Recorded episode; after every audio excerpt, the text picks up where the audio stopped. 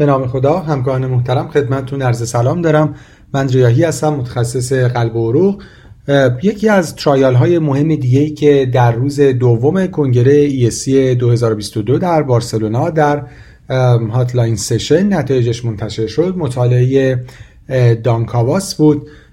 مطالعه که به بررسی screening بیماری های قلبی عروقی می پرداخت که در اصطلاح به اون چکاپ گفته میشه. به این موضوع که آیا screening بیماری های قلبی عروقی برای افراد benefit داره یا نه؟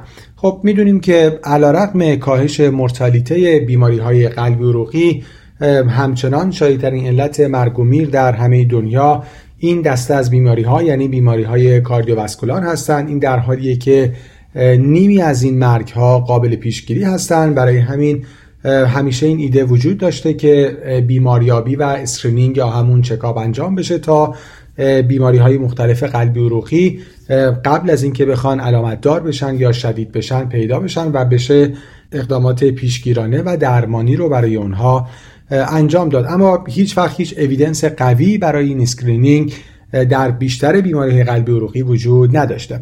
حالا در این trial این موضوع بررسی شده که آیا screening بیماری های قلبی عروقی می‌تونه روی outcome نهایی افراد اثر معنیداری داشته باشه یا نه.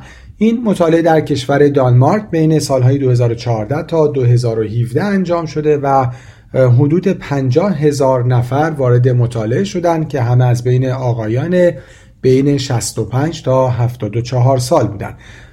در گروهی خب به روال معمول هیچ screening انجام نشده و در گروه دیگه که دعوت به مطالعه شدن بررسی های انجام شده. شامل اندازگیری coronary artery calcium score همینجور بررسی از نظر آنوریسم آئورت شکمی و اندازگیری ankle brachial index و همینطور پنل خونی از نظر پروفایل قند و لیپید. primary outcome مطالعه all-cause mortality بوده. و نهایتا در یک follow-up حدود 6 ساله در بین دو گروه یعنی گروهی که follow-up استاندارد براشون انجام شده بوده با گروهی که برای اونها screening انجام شد تفاوت معناداری از نظر primary outcome یعنی all-cause mortality دیده نشد. یعنی مورتالیته در این follow-up 12 و 6 دهم درصد بوده در مقابل 13 و 1 دهم درصد در گروه کنترل که گرچه 5 درصد relative risk reduction داشتیم ولی این non-significant بوده. یک hazard ratio ی 95 درصد با یک confidence interval 9 دهم تا یک. یعنی نهایتا نتیجه trial منفی بوده.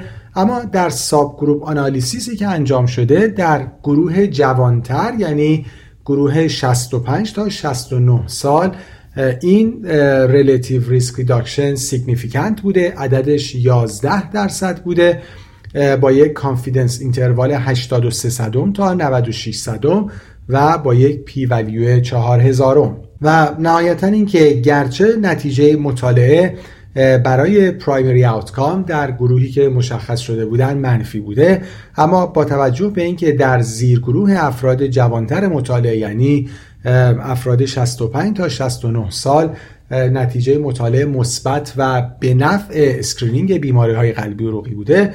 این می‌تونه یه شروعی باشه برای مطالعات بیشتر برای اینکه بررسی بشه آیا screening بیماری های قلبی عروقی یا همون چکاپ نهایتا می‌تونه روی outcome افراد اثر بذاره یا نه.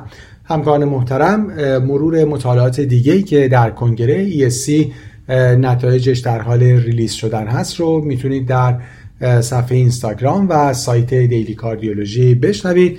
امیدوارم که این ارائه برای practice تون مفید بوده باشه. از توجهتون سپاسگزارم. خدا نگهدار.